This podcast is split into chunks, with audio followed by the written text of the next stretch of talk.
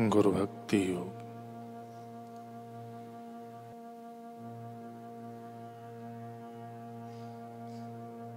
अपने पवित्र गुरु के प्रति अच्छा आचरण, परम सुख के धाम का पासपोर्ट है।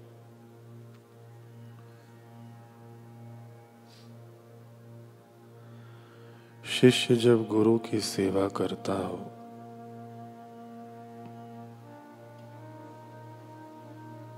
तब उसे तरंगी नहीं बनना चाहिए।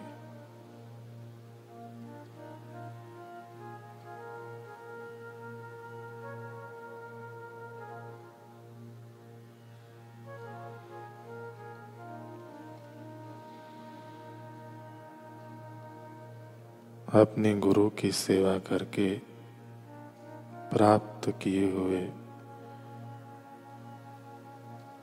व्यवहारो, ज्ञान किए हुए व्यक्ति है आचरण।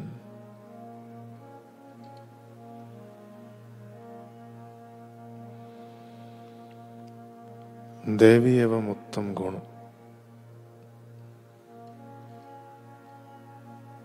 दुकान से खरीद करने की चीज़ें नहीं है। वे गुण तो लंबे समय तक की हुई गुरु सेवा, श्रद्धा एवं भक्ति भाव द्वारा ही प्राप्त किए जा सकते हैं।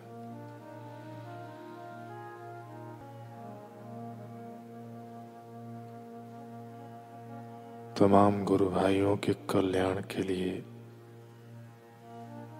उदार भावना विकसित करो।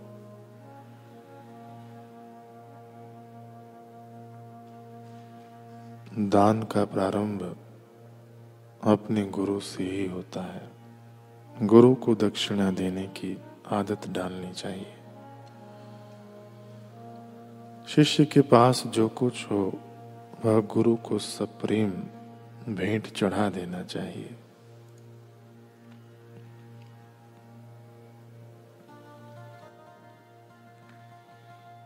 एक बार गोरखनाथ जी व उनका शिष्य यात्रा करते हुए भामा नगर के निकटवर्ती स्थान पर तेज गर्मी के कारण वृक्ष के नीचे बैठ गए। पास में ही मणिक नाम का एक किसान अपने खेत में हल चलाने में व्यस्त था। वह भोजन करने के लिए एक वृक्ष के नीचे जा बैठा। गोरखनाथ जी व उनका शिष्य उसके पास पहुंचकर अलख अलख कहने लगे। किसान प्रणाम करते हुए बोला, साधु बाबा, आप लोग कौन हैं? क्या चाहते हैं? गोरखनाथ जी ने कहा, हम योगी यति हैं, हमें भूख लगी है। किसान ने कहा, आप ठीक समय पर आए हैं, लीजिए, इन्हें खा लीजिए।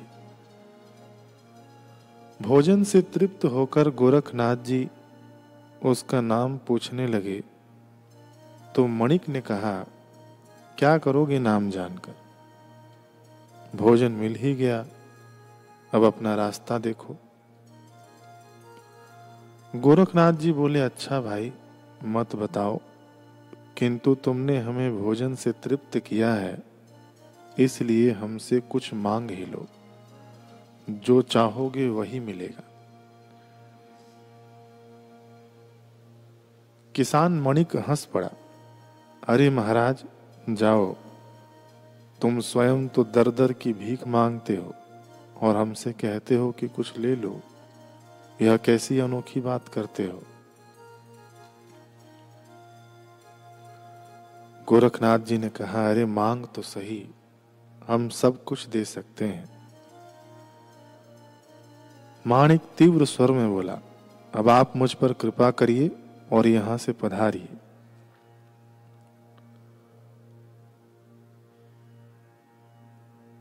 गोरखनाथ जी समझ गए कि यह व्यक्ति बहुत अड़बंग यानी हठी है। इसलिए उसके कल्याण के लिए उन्होंने कहा अच्छा तो मुझे मुझे एक वचन दे दो। मणिक ने कहा, मांगो, क्या चाहते हो? गोरखनाथ जी ने कहा, इतना ही दो कि अब से अपनी इच्छा के विपरीत कार्य किया करो। करोगे ऐसा?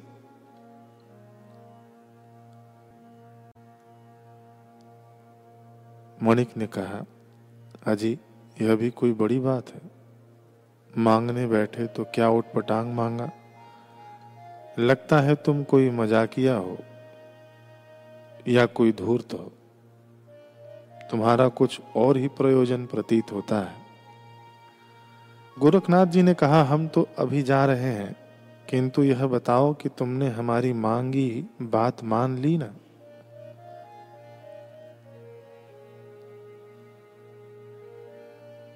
वह झल्लाते हुए बोला, मान ली मान ली।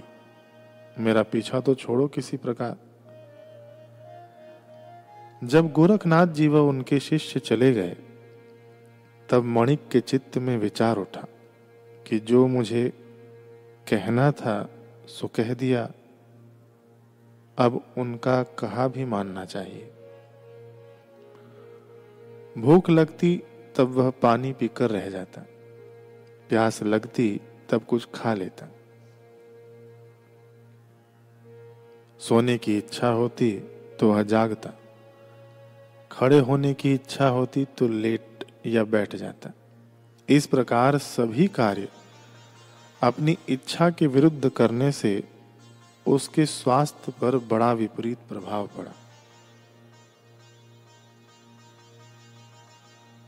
उसका शरीर सूखने लगा। उसकी धर्म पत्नी व अन्य परिवार वालों ने बहुत समझाया कि यह हट छोड़ दो। किसी के भी समझाने बुझाने का उस पर कुछ भी प्रभाव न हुआ। और वह अपने वचन पर बराबर दृढ़ रहा। इस प्रकार उसे बारह वर्ष व्यतीत हो गए।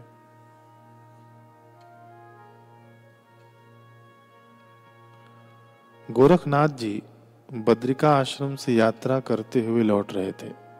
तभी उन्होंने अपने गुरु मत्स्येंद्र नाथ से निवेदन किया कि मणिक किसान के पास से होते हुए चलेंगे। मत्स्येंद्र नाथ जी, गोरखनाथ जी और चौरंगी नाथ जी, तीनों ही उसके पास आए। गोरखनाथ जी ने पूछा, भाई, ऐसे निस्तेज, रोगी और दुर्बल क्यों हो रहे हो? मणिक उन्हें देखते ही पहचान गया। गुस्से में बोला, यह सब तुम्हारी ही करामात है साधु बाबा। आपको जो वचन दिया है, उसके पालन करने का यह परिणाम हुआ। गोरखनाथ जी को मन ही मन बड़ी प्रसन्नता हुई कि यह अभी तक अपने वचन पर अडिग है। बारह साल हो गए। इसे दीक्षा दी जाए। परंतु यदि इसको कहूँगा तो उल्टा ही करेगा। वचन जो दिया है, कहूँगा, दीक्षा ले ले तो नहीं लेगा।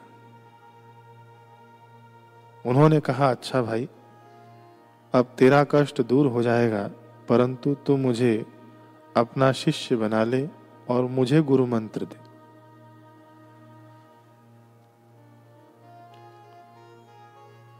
वह बोला, मैं गुरु मंत्र को क्या जानू? और न गुरु ही बनूँगा। मैं तो यह चाहता हूँ कि तुम मुझे गुरु मंत्र दो और अपना शिष्य बना लो।